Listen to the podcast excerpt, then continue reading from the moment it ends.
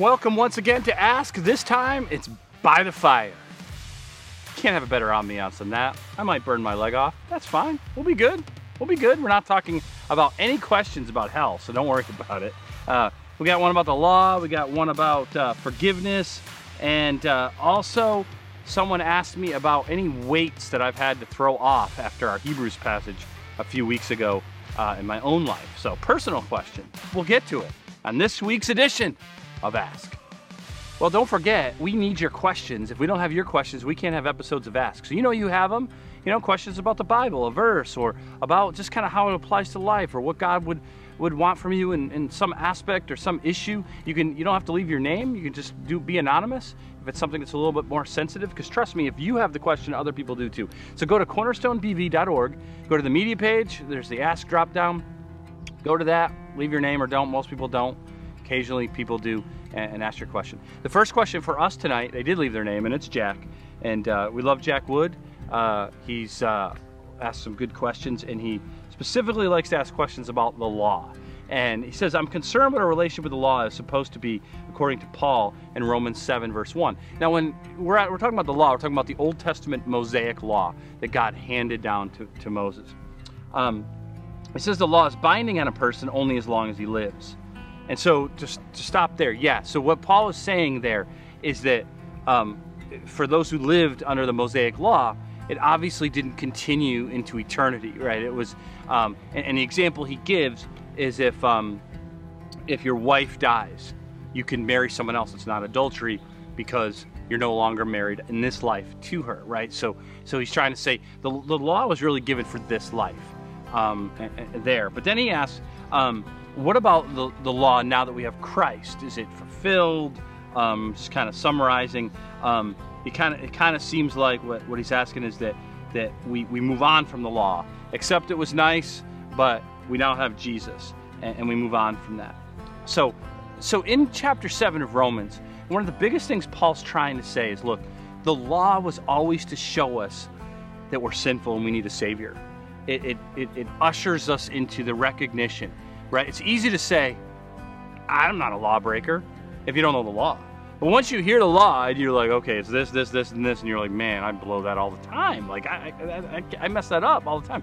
And, and, so now what? What do I do now, God? Right? So now, okay, you need a savior, and that savior is Jesus. But Paul's also what he's trying to let them know though is what is bad is not the law; it's the sin. Okay, so he's saying the law was is good. It's it's given from God. It's it's it's still it's still really helpful for us today. Every inspired word of God, every jot and tittle is helpful for us today. So it, it, it's it's not the law that's bad. It's the sin that the law reveals that is bad. Okay, so when it comes to okay, as Christians today, the Mosaic law, it's a lot of questions and conjecture. And to be honest, even amongst very strong mature believers, scholars, there's a lot of different back and forth about how the law might or might not apply to us today. Jesus fulfilled the law, okay? So uh, we do not live under law, we live in the Spirit of Christ. Now, what does that mean with the Old Testament? Do we throw it out? No. So we learn so much from the law. We learn, especially the ceremonial law, let's say like the Day of Atonement. We can learn so much about God's redemptive nature. He wants his people to be forgiven.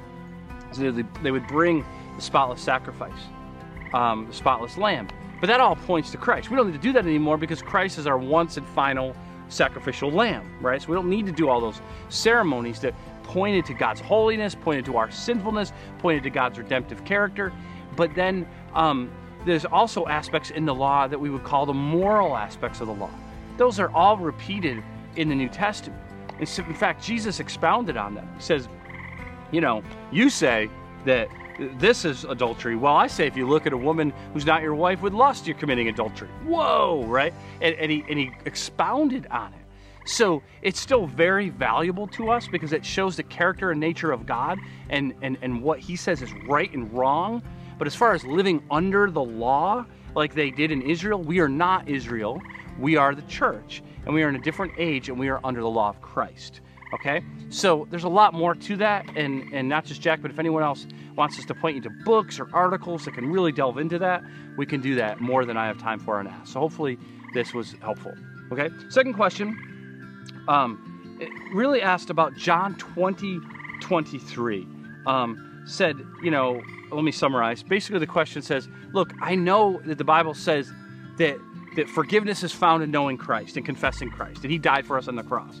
But this verse says, um, this is where Jesus said to His apostles, if you forgive the sins of any, they are forgiven them. If you withhold forgiveness from any, it is withhold, withheld.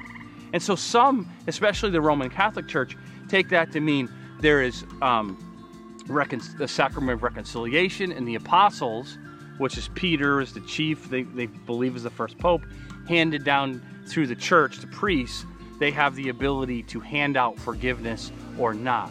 And and that's just unfortunate because this verse is a puzzle and it is difficult, but it, you shouldn't take one verse where you're like, huh, what what did Jesus mean by that? And discount all of the many other verses. You know, uh, Acts 10, where, where it basically says your sins are forgiven by having faith in Jesus Christ as your Lord and Savior.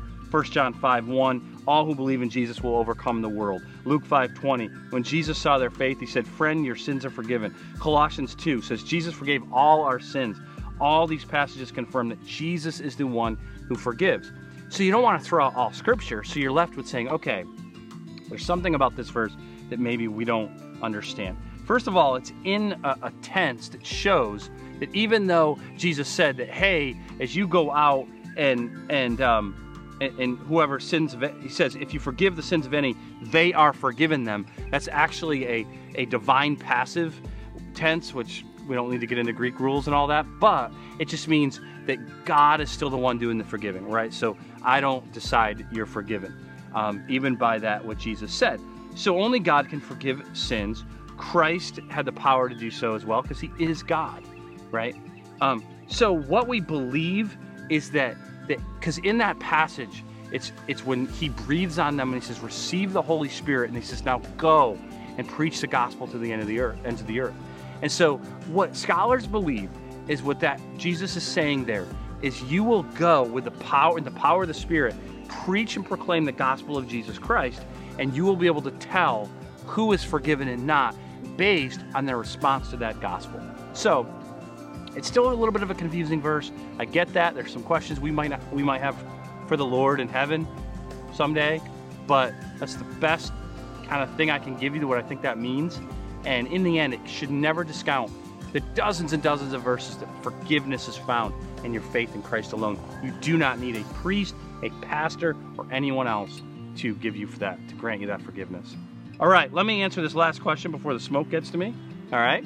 Um, Jamie, what weights have been in your life, according to Hebrews 12, that need to be removed or needed to be removed? And, and we just preached that a few weeks ago. By the time this airs, it'll be a, a while back. We're in Colossians now. That was the end of our faith series. There's a weights that we said, you know what? Those aren't necessarily sinful inherently, but they become sinful when they drag us down in our walk of faith. Uh, there's a bunch of those. I'm like anyone else. I would say something in my life, as I've been honest about, with sports um, specifically cheering on sports teams and following sports. It's a great hobby of mine. I really enjoy um, watching specific games and all that, like a lot of you do too. But I realized I was getting way too caught up in it. And it was ruining my day if a team would lose. And it was I was more passionate about it than the Lord. And so I've had to constantly check myself in that.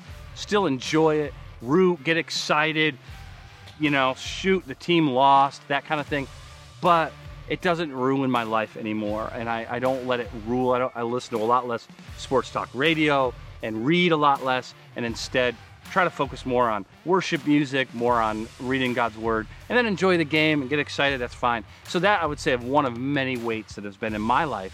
How about you? Let us know. Also, let us know your questions, and hopefully, we'll see you in church this Sunday at 9 or 11, or our Saturday Saturday service at 5, which is a great option if you're taking off for the day on Sunday come worship with us uh, Saturday at 5. Also, the live stream is Sunday at 11. Hopefully, you will join us as we continue our Colossians series. God bless. See you soon.